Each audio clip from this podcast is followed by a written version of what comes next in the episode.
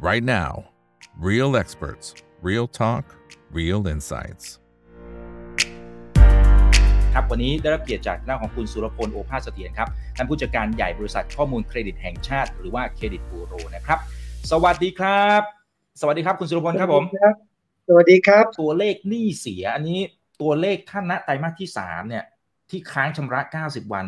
5 ล้านจนถึง 5 ล้าน5แสนคน อันนี้อันนี้ตัวเลขนี้ถูกต้องใช่ไหมครับ ถูกครับ นี่คือคนที่เป็นหนี้เสียเลยนะครับ5.5ล้านคน1ล้านล้านบาทครับ ซึ่งซึ่งคนกลุ่มนี้เนี่ยนะฮะ คือหมดสิทธิ์กู้เลยถูกไหมฮะ ตรงเนี้ยหมดสิทธิ์แล้วคือคือคือง่ายๆอย่างนี้ครับ ของเก่ายังไม่เคลียร์จะเอาของใหม่มา คนที่เขาจะปล่อยกู้ของใหม่เขาก็กลัวดีครับ ว่าเอาของเขาไปจ่ายที่เก่าแล้วมาติดที่เขาใหม่ครับ อืม อืมครับไอ้อย่างเงี้ยมันมันมันน่าจะมีสองกลุ่มอย่างที่คุณสุรพลบอกนะครับ ว่าอ่ากลุ่มหนึ่งเนี่ยโอเคเขาอาจจะเป็นหนี้เสียตั้งแต่ก่อนโควิดละแต่ไอ้อ่าใช่บางกลุ่มเนี่ยบางกลุ่มเนี่ยบางอาชีพเนี่ยจริงๆเขาเขาทำมาหากินที่ดีมากๆ แต่บางเอิญมาเจออีเวนต์พิเศษก็คือโควิดเนี่ยนะฮะแล้วไปไม่รอดนะฮะถ้าว่ากันพูดตรงๆเนี่ยไปไม่รอดเนยนะครับไอ้กลุ่มนี้เนี่ยมันจริง ๆ มันมันน่าจะมีอะไรเป็นตัวช่วยให้คนกลุ่มนี้เขาลุกขึ้นมาสู้ได้ไหมครับเพราะจริงๆเขาอาจจะไม่ได้ผมผมเรียนอย่างไม่ได้นี้ใช้ครับจ่ายเกินตัวขนาดนั้นผมเรียนอย่างนี้ครับเอ่อ กลุ่มครับรหัสสองหนึ่งนะครับ กลุ่มลูกหนี้รหัสสองหนึ่งนะครับ ยกตัวอย่างง่ายๆครับ ทัวร์ไกด์ภูเก็ต ทัวร์ไกด์ภูเก็ตในปีหกสองเนี่ยมีรายได้เยอะนะครับ มีหนี้ทุกบัญชีจ่ายได้หมดนะครับ ตอนนั้นมีนักท่องเที่ยวมาประเทศเราสี่สิบล้านคนถ้าจำได้ใช่ไหมครับ ปีครับหกสามมันปิดประเทศใช่ไหมครับนะครับ ปีหกสี่มีเดลต้านะครับ ปีหกห้าเขากลายเป็นหนี้เสียนะครับ ปีหกหกอะนักท่องเที่ยวกลับมา นะอ่าเพราะเขากลับไปกลับเขากลับไปทำงานได้ละ แต่เขายังเป็นหนี้เสียอยู่นะอ่าถ้าเกิดว่านะครับเรามีโครงการนะครับ ซึ่งเมื่อวานนี้อย่างอย่างอย่างผมเป็นกรรมการสสวใช่ไหมครับ ที่ที่ดูแลเรื่องการช่วยเหลือเอ่อเอ่อเอ่อธุรกิจรายเล็กรายน้อยใช่ไหมครับ เมื่อวานเราเสนอต้นแบบไปอันหนึ่งก็คือว่า สสวก็เอาเงินก้อนหนึ่งเนี่ยครับ ไปไปวางไว้ที่ บสยบริษัทประกันสินเชื่อ บอกว่าโอเค เรามีเงินประมาณพันล้านไปวางไว้ให้ บสยบสยนะจะช่วยค้ำประกันหน่อยนะครับค้ำประกันคนทำธุรกิจท่องเที่ยว คนที่รหัส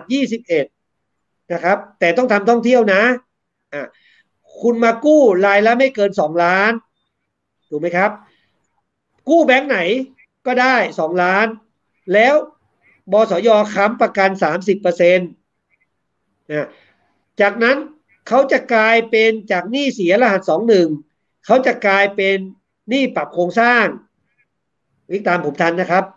อ่าครับแล้วได้เงินกู้ใหม่2ล้าน ถูกไหมครับอะแล้วเขาก็แล้วเขาเดินหน้าต่อไป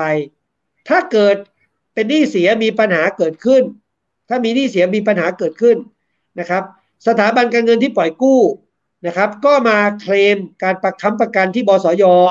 นะครับสามสิบเปอร์เซ็นบสยก็มาเคลมต่อที่เงินกองทุนของสสวนะครับ ที่กองต้องตั้งไว้ให้ตั้งบัญชีไว้ให้อ่าถ้าเราทำแบบนี้นะครับ เงินหนึ่งพันล้านที่เราไปค้ำจะปล่อยสินเชื่อได้สามพันล้าน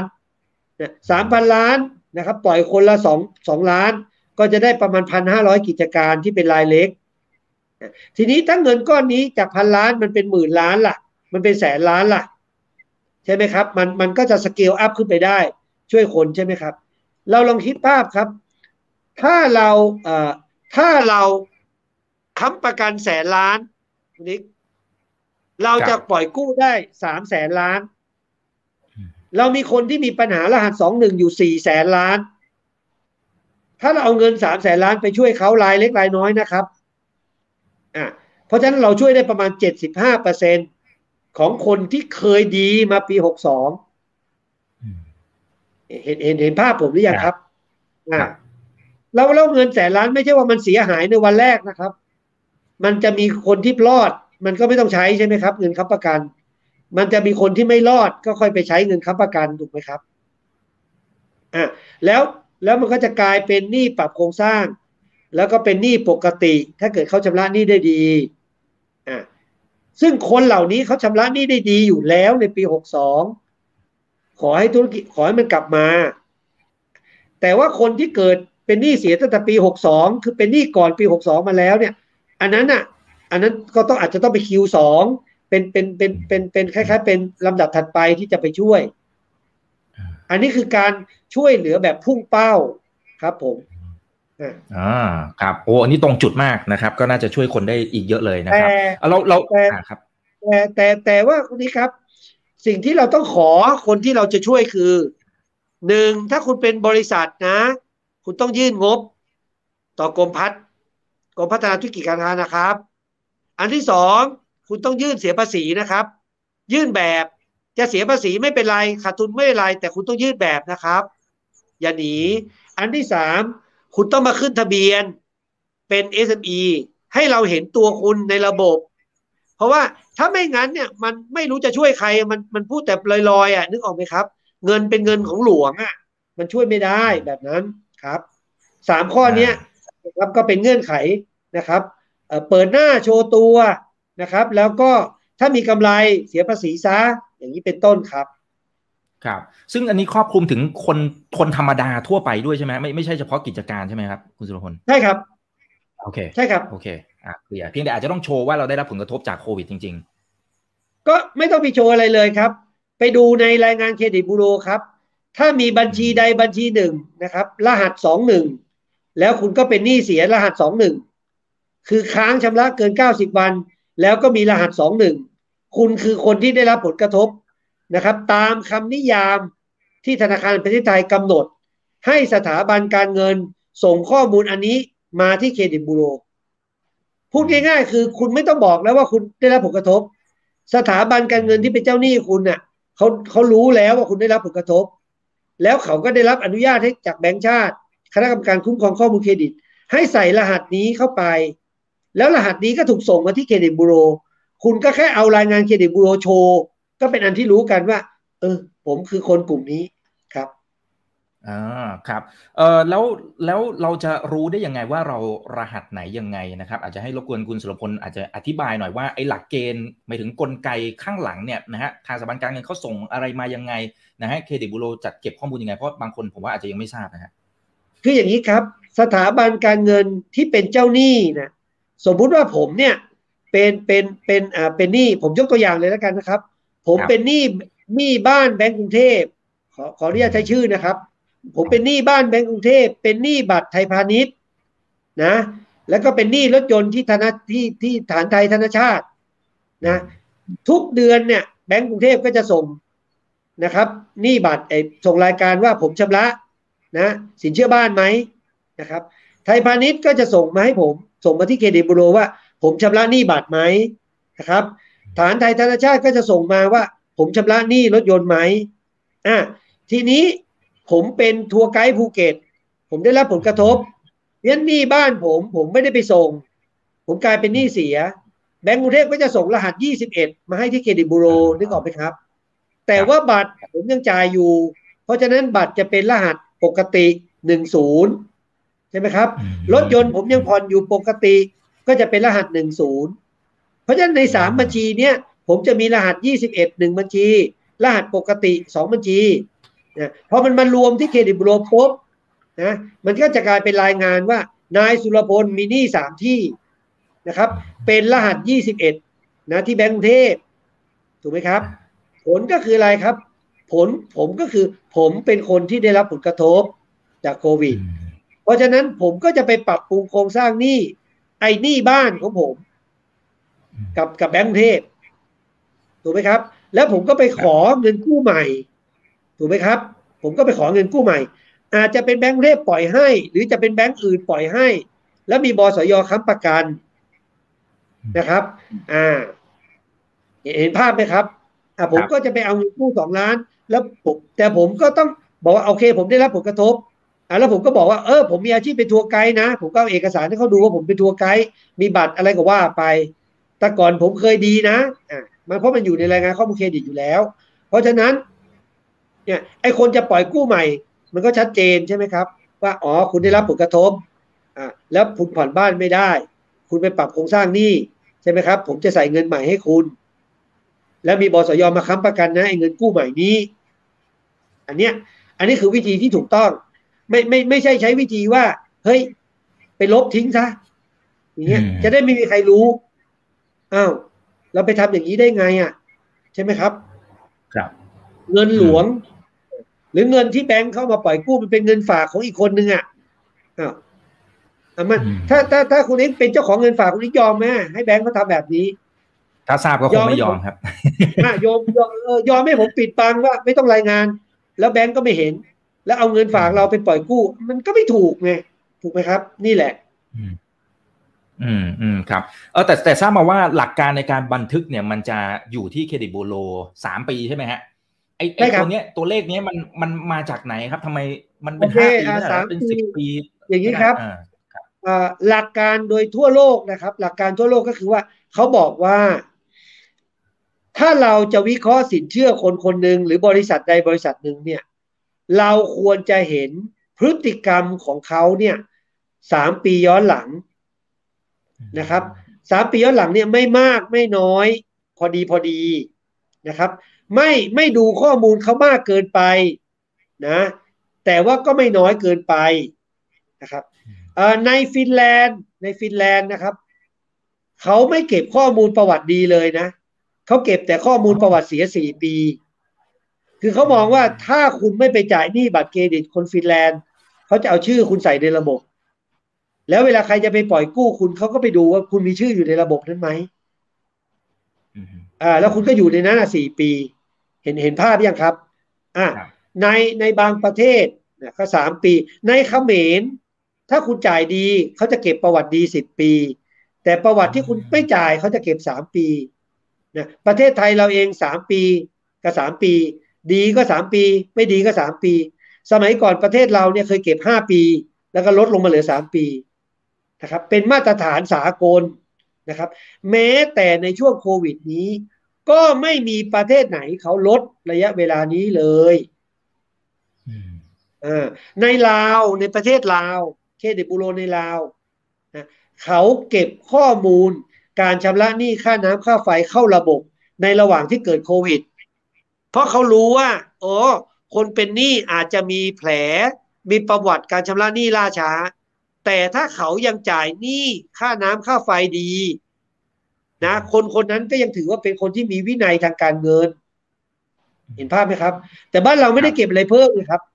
เนี่ยอืมพัฒนาการของแต่ละประเทศ เป็นเป็นอย่างนี้ไม่เหมือนกันครับอ่าใช่ครับ ทีนี้ข้อมูลสามปีเนี่ย มันสามปีย้อนหลังมันเป็นอย่างนี้นะครับนี้คือว่า ข้อมูลเดือนที่หนึ่งนะครับ เมื่อเราอนุมัติสินเชื่อข้อมูลเดือนที่หนึ่งจะเข้ามา ข้อมูลเดือนที่สองจะอยู่เหนือเดือนที่หนึ่งเป็นขนมชั้น เรียงเป็นขนมชั้นขึ้นไปเนี่ยสามสิบหกชั้น คือสามสิบหกเดือน เดือนที่หนึ่งอยู่ข้างล่าง เดือนที่เดือนสามสิบหกอยู่ข้างบน พอข้อมูลเดือนที่สามสิบเจ็ดเข้ามา เดือนที่หนึ่งก็ลบทิ้ง ใหม่เข้าเก่าออกนะครับ เพราะฉะนั้นณจุดเวลาใดเวลาหนึ่ง เรายืนอยู่ณเวลานี้เราจะเห็นข้อมูลย้อนหลังลงไป อย่างเช่นวันนี้เราอยู่ที่ปี 66 ใช่ไหมครับ เราก็จะเห็นข้อมูลของปี 66 ปี 65 แล้วก็ปี 64 นะครับ เราเรียกว่า 3 ปีย้อนหลัง ถ้าเราเปิดบัญชีบัตรเครดิตมาเมื่อ 10 ปีที่แล้วนะปีที่แล้วมันเริ่มปีที่ 1 ใช่ไหมครับ เพราะฉะนั้นข้อมูลในเครดิตบูโรวันนี้จะเหลือแต่ประวัติของปีที่ 10 ปีที่ 9 และปีที่ 8นะฮะปีที่ 7 ไม่มีแล้ว ปีที่6ไม่มีแล้ว ปีที่5ไม่มีแล้วครับ อันนี้เราเรียกว่าประวัติ3ปีย้อนหลังครับอ๋อครับเออโอเค ถ้าถ้าน้อยกว่า 3 ปีอันนี้เข้าใจละนะครับ เพราะว่ามันจะท้อนเรื่องของอ่าไลฟ์สไตล์ของคนว่า 3 ปีเนี่ยจะพอเหมาะพอดีนะครับ แต่ทำไมอะสมมติ 5 ปีสถาบันการเงินเจ้าต่อไปที่ที่เขาเข้ามาดูมันก็น่าจะเห็นภาพมากกว่าหรือเปล่าครับ หรือทำไมมันมันถึงเก็บแค่ไม่ไม่ยาวกว่า 3 ปีอะครับผมหรือเป็นการให้โอกาสมันี้เหรอฮะอย่างที่ผมบอกไงครับว่าเอ่อขั้นต่ำ ขั้นต่ำอ่าไม่ควรนะเขาเขาใช้คำนี้อ๋อขั้นต่ำควรไม่ควรจะกลับไม่ไม่ควร ไม่ควรจะต่ำกว่าสามปี แต่บางประเทศเขาอาจจะเก็บนะครับอืมในอเมริกานะครับ ในอเมริกาประเทศที่เราเอาชอบเป็นต้นแบบเนี่ยเจ็ดปีนะครับอืมอืมอืมอืมอืมอ่าอ่าในในในอังกฤษที่หกปีนะครับ ในเยอรมันห้าปี นะครับอ่าในฟินแลนด์เนี่ยเก็บในในฟินแลนด์เนี่ยเก็บสี่ปี แต่เก็บแต่ประวัติไม่ดีโอเคอะผมพูดถึงประเทศหนึ่งได้ไหมเออครับประเทศเอธิโอเปีย อืมอืมครับ เอธิโอเปียเนี่ย ประเทศเราดีกว่าเอธิโอเปียไหมก็ในเชิน่าจะดีกว่าอะครับ ในในหลายมิติครับ อืมอะเขาเก็บห้าปีอะ อืมอืมครับ เห็นภาพยังเออฮะผมมีหมดนะครับ คองโกเก็บกี่ปีเงี้ยแต่แต่แต่จะพูดไปให้มันสะเทือนใจทำไมอะ ถูกไหมอืมเอออืมหรืออย่างประเทศลาวเนี่ยเขาเก็บข้อมูลข้อมูลสาธารณเออข้อมูลค่าน้ำค่าไฟแล้ว ประเทศเรานี่พูดกันมานะเรื่องเก็บค่าน้ำค่าไฟเนี่ยพูดมาตั้งแต่ปีห้าเจ็ดนะ มีมติคณะรัฐมนตรีแล้วนะ ปีห้าเจ็ดอะ ให้ไปดำเนินการอะ นี่มันปีหกหกแล้วอะ เรายังไม่ได้ทำอะไรเลยอะอืม อ่าแต่ลาวเนี่ยเขาทำเลยนะทำในช่วงโควิดด้วยเขมรเป็นอีกประเทศหนึ่งที่น่าสนใจ ในปีที่เกิดโควิด ปีหกสี่เขมรสั่งเก็บข้อมูลเช็คเด้งเข้าระบบ เพราะเขารู้ว่าอ๋อคุณอาจจะค้างชำระหนี้แต่ว่าเช็คที่คุณค้าขายระหว่างกันเนี่ยไม่เด้ง แสดงว่าห่างเช้งหรือการค้าขายคุณยังดีอยู่ ถูกไหมครับ เพราะถ้าคุณเช็คเด้งเนี่ยแสดงว่าค้าขายคุณไม่ไหวแล้ว ถูกไหมครับ เพราะฉะนั้นพอเป็นอย่างนี้ปุ๊บเนี่ยแม้ว่าคุณเนี่ยจะมีประวัติการค้างชำระกับสถาบันการเงินกับแบงก์บ้าง แต่เช็คคุณไม่เด้ง เพราะฉะนั้นห่างเช้งคุณยังไปได้ นี่วิธีคิดของเพื่อนบ้านเราเป็นอย่างนี้นะ ผมเนี่ยถึงบอกว่าเราเนี่ยต้องไปต้องไปต้องไปดูงานประเทศเขา ไม่ใช่เขามาดูงานประเทศเรา เวลานี้ครับ อ่า ครับครับโอเคนะครับอันนี้ก็เป็นในเชิงของการดูหลาย ๆประเทศนะครับอ่าแต่ทีนี้มันมันจะมีอยู่หลายประเด็นอ่าผมคิดว่าคุณสุรพลน่าจะตอบคำถามมามาหลายที่แล้วแหละแต่ว่าผมว่าบางคนก็ยังเข้าใจผิดอยู่เลยนะเรื่องของ black ลงแบ็กลิสอะไรต่างๆนะครับว่าเอ้ยมันมันยังไงนะฮะมันไม่มีอยู่จริงใช่ไหมยังไงนะครับ แล้วก็อีกกรณีหนึ่งมันจะมีแบบบางคนอ่าที่เขาบอกเขาเคลียร์หนี้หมดแล้วนะสามปีเคลียร์หนี้หมดจ่ายเต็มมาตลอดทำไมมันยังกู้ไม่ผ่านอยู่ดีครับอ่าโอเค เอาเอาประเด็นแรกก่อนนะ blacklist blacklist มันเป็นคำง่ายๆที่พูดออกมานะครับ คนพูดคือคนคนพูดคือคนให้กู้นะครับ คนให้กู้บอกกับคนที่ขอกู้นะครับว่าที่ไม่ได้สินเชื่อ เพราะว่าคุณมีแบ็กลิสต์ใช่ไหมครับ แต่ว่าในเครดิตบูโรไม่มีไม่มีตรงไหนไปเขียนนะครับว่านายสุรพลคนนี้สถาบันการเงินไม่ควรเข้าไปยุ่ง ไม่มี เราเพียงแต่บอกว่าคุณสุรพลมีสามบัญชีนะครับ มีบัตรนะครับ มีบ้าน มีรถนะครับอ่าบัตรบัตรไม่มีปัญหารถไม่มีปัญหา แต่สินเชื่อบ้านมีปัญหาเนื่องจากโควิดเราพูดแค่นี้นี่คือสมุดพกของเรานะแต่คนจะให้กู้ไม่ให้กู้เนี่ย มันเป็นเรื่องของคนกติกากติกาเขามีสองเรื่องก็คือ คุณสมบัติของคนขอกู้ นะครับ กับกฎกติกามารยาทของเขาใช่ไหมถ้าผมยังไม่ไปจ่ายยังยังเคลียร์บ้านไม่จบกับแบงก์กรุงเทพใครมันจะมาให้ผมกู้ล่ะ ถูกไหมครับ เพราะเขาก็กลัวผมจะเอาเงินใหม่เขาไปเคลียร์กับแบงก์กรุงเทพแล้วก็มาเคลียร์แล้วก็ไม่เคลียร์กับเขาถูกไหมครับ อันนี้เป็นเป็นเป็นต้องขออนุญาตที่ยกยกตัวอย่างนะครับ จะได้เห็นภาพชัดนะ อันนี้ผมเอาตัวอย่างของผมเนี่ยจะได้ไม่เป็นกระทบใคร เนี่ยเราเรานึกภาพอย่างนี้ก่อน เพราะฉะนั้น เวลาที่เราจะโทษคนอื่นน่ะว่าคนอื่นเป็นตัวที่ทำให้เราเนี่ย ไม่สามารถจะอนุมัติสินเชื่อให้กับใครของคนใดคนหนึ่งได้เนี่ยมันง่ายครับ เราโทษคนที่สามมันง่ายสุดครับ อันที่สองผมยืนยันว่าประวัติในเครดิตบูโรเนี่ย มันมีแค่นี้นะครับ ถ้าเราจ่ายหนี้นะครับ เราจ่ายหนี้ไปเรียบร้อย ประวัติก็จะกลับมานะครับแล้ว ประวัติเดือนที่เราค้าง อย่างที่ผมบอกใหม่เข้าเก่าออก มันก็จะระดันไปพอมันครบสามปีไอ้บรรทัดที่มีปัญหานั้นมันก็จะออกไปจากระบบผม เพราะฉะนั้นมันจะจะไม่เห็นนะครับ แต่ว่าถ้าเรากลับไปที่แบงค์นั้นนะแบงค์เก่านะครับ สมมุติเราเคยค้างแบงค์นี้นะครับ แล้วเรากลับไปหาแบงค์นี้ แบงค์เขาเก็บข้อมูล forever หรือเขาจะเก็บข้อมูล 20 ปี หรือเขาจะเก็บข้อมูลเท่าไหร่ มันเรื่องของเขา อ่าเพราะฉะนั้นมันต้องถามต่อว่า ไปกู้แบงค์เก่าหรือไปกู้แบงค์ใหม่อืมอ่าอ่าแล้วมันก็มีอีกนะ ก็คือว่าเอาละเราเป็น SME ขนาดกลางหน่อยนะครับ กู้เงินระดับสิบล้านนะครับ แล้วเราเนี่ยไปค้างกับแบงก์กอนะครับนะค้างกับแบงก์กอ แล้วต่อมาเนี่ยเราก็ไปเคลียร์เสร็จใช่ไหมครับ แต่กว่าจะเคลียร์ก็โอ้โหใช้เวลานานนะ แสดงว่ามันก็ ฟาดฟันกันมาระดับหนึ่ง เราเป็นลูกค้าแบงก์กอเขาก็มีพนักงานดูแลเราใช่ไหมครับพนักงานสินเชื่อใช่ไหมครับเขาเรียก RM RM ใช่ไหมครับ ทีนี้ RM มันย้ายไง RM มันย้ายจากแบงก์กอมาแบงก์ขอ เออพอ RM มันย้ายมาจากแบงก์กอ RM เนี่ยมันรู้จักลูกค้าเนี่ย มีทั้งดีกับไม่ดีถูกไหมครับ เออ แล้วเราไปขอกู้กับแบงก์ขอไข่ ถูกไหมครับ เอา RM เวลาเขาออกจากแบงก์มาเขาไม่ได้แบบคอมพิวเตอร์นะครับเขาล้างหัวสมองเขารีโมทความจำทิ้งไปไม่ใช่นะครับ ถูกไหมครับ มันก็จะจำรายชื่อมาเพราะว่าเวลาเขาย้ายมาที่ใหม่เขาก็ต้องเอาลูกค้าเขาก็ต้องย้ายพอร์ตถูกไหมครับเขาก็ต้องพยายามย้ายลูกค้าดีมาที่เขาเพื่อสร้างผลงานกับที่ใหม่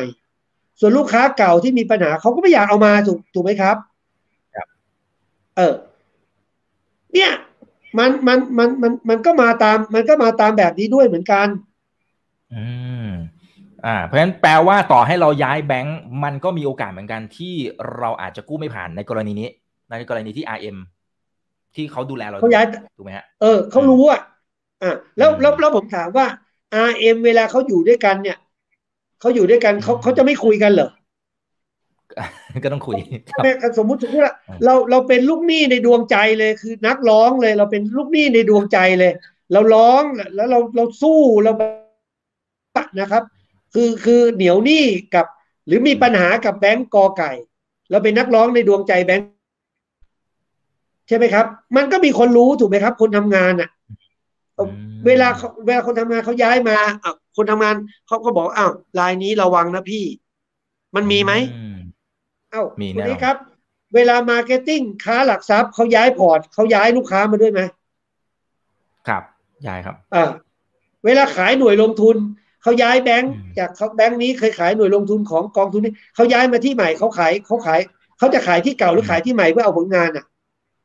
อืมอืมอ่าครับอ่าครับอย่างนั้นชัดเจนอะแต่อย่างนี้อย่างนี้มันจะมีทางออกยังไงให้กับคนที่อาจจะเคยค้างชำระหนี้ แล้วก็ จริง ๆ เคยติดอยู่ในหมายถึงว่าอ่าอาจจะมีประวัติค้างชำระในเครดิตบูโร แต่ว่าอ่าไอ้ขนมชั้นที่คุณสุรพลบอกเนี่ยมันมันผ่านไปแล้วไงมันมันมีก้อนใหม่ที่มา แล้วก็ทำดีมาแล้วนะครับ แต่ปรากฏว่าอ่าอยากจะเหมือนเริ่มต้นชีวิตใหม่แต่เนี่ยมันก็ยังเจอปัญหากระดึกกระดึกอย่างนี้นะครับ ว่าเอ๊ะไปที่ใหม่เจอ RM คุยกันไหมหรืออะไรยังไงประเด็นแรกครับ ประเด็นแรกครับคุณนี้ก็คือว่า ความสามารถในการชำระหนี้เนี่ยมาจากรายได้อืมรายได้เรามั่นคงแข็งแรงขนาดไหน นะอันที่หนึ่งอันที่สองคือระยะดูใจอะก็คือว่าจากวันที่มีปัญหาเก่า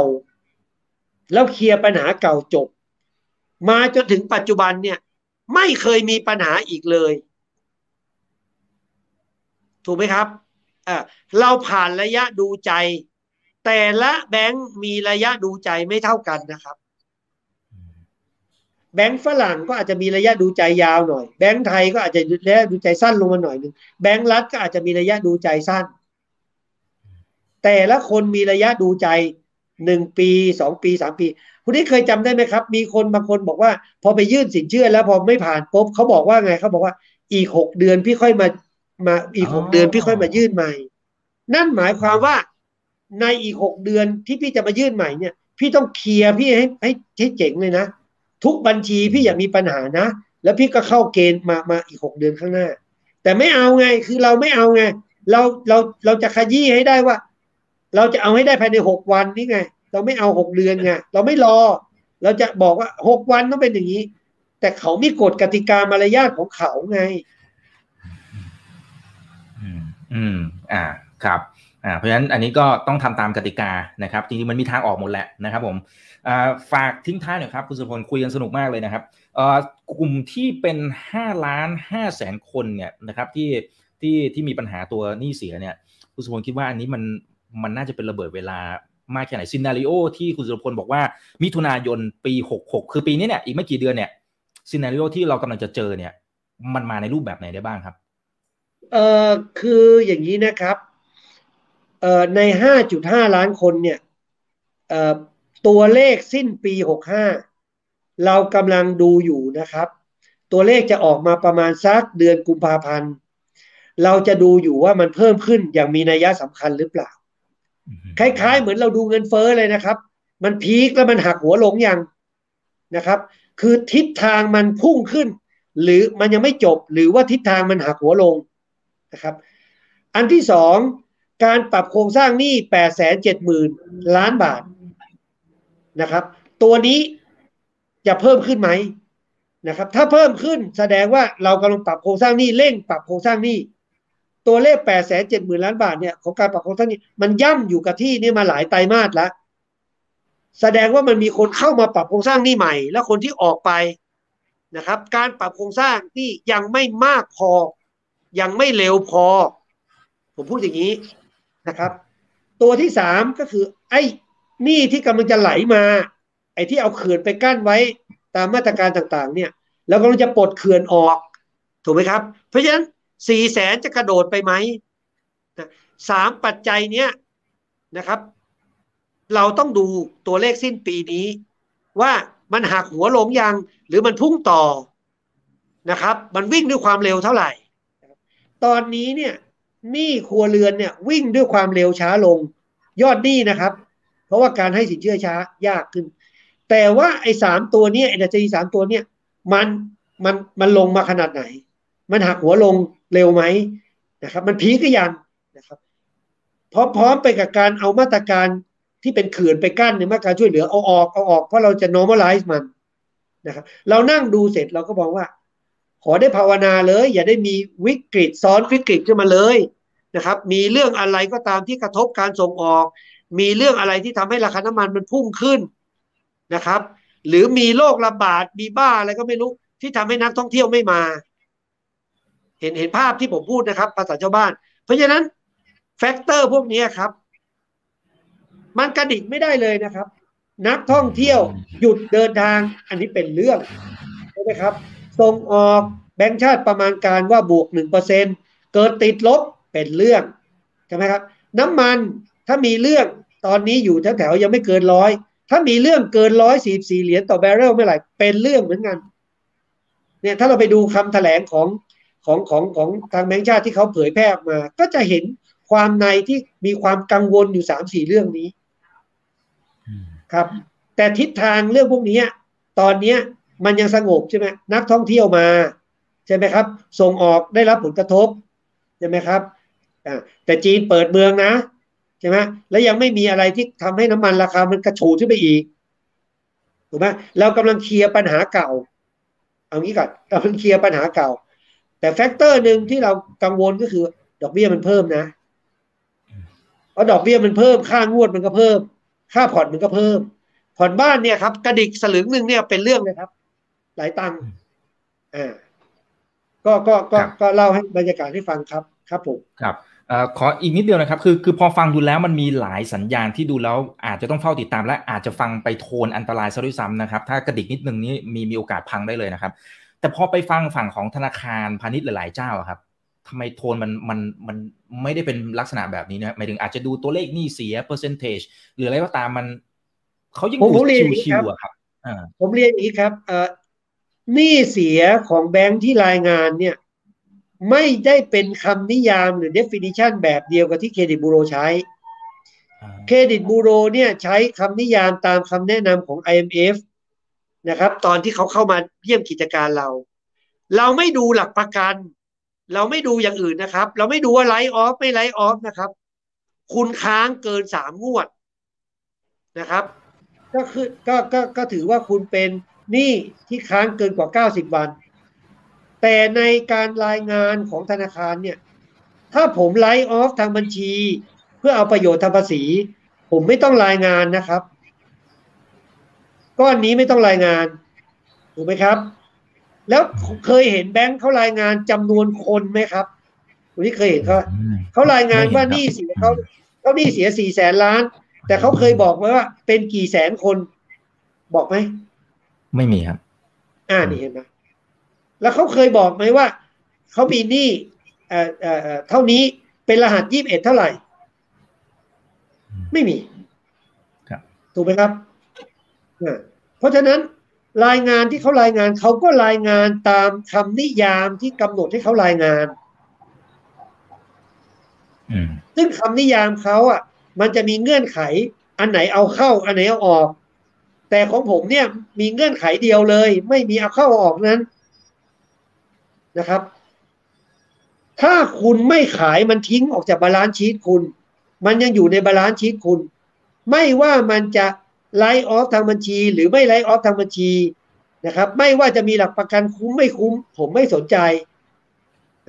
อันนี้คือรายงานเราเรียกว่าเป็นเป็นเป็นเขาเรียกอะไรถ้าเปรียบเทียบง่าย ๆครับ ก็คือว่าเวลาเราดูอินฟลชันใช่ไหมครับ เราจะดูเราจะดู headline inflation กับ core inflation ถูกไหมครับอ่าครับของผมนี่ headline เลยครับ อืมโอ้เห็นภาพเลยครับอ่าครับ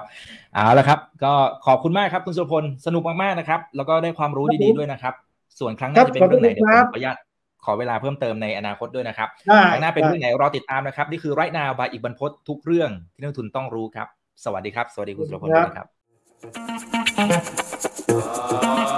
บ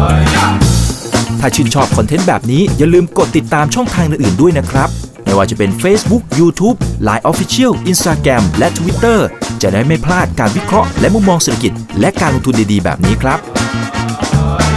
อย่าลืมนะครับว่าเริ่มต้นวันนี้ดีที่สุด ขอให้ทุกท่านโชคดี และมีอิสรภาพในการใช้ชีวิต ผม อีกบรรพฒนาเพิ่มสุขครับ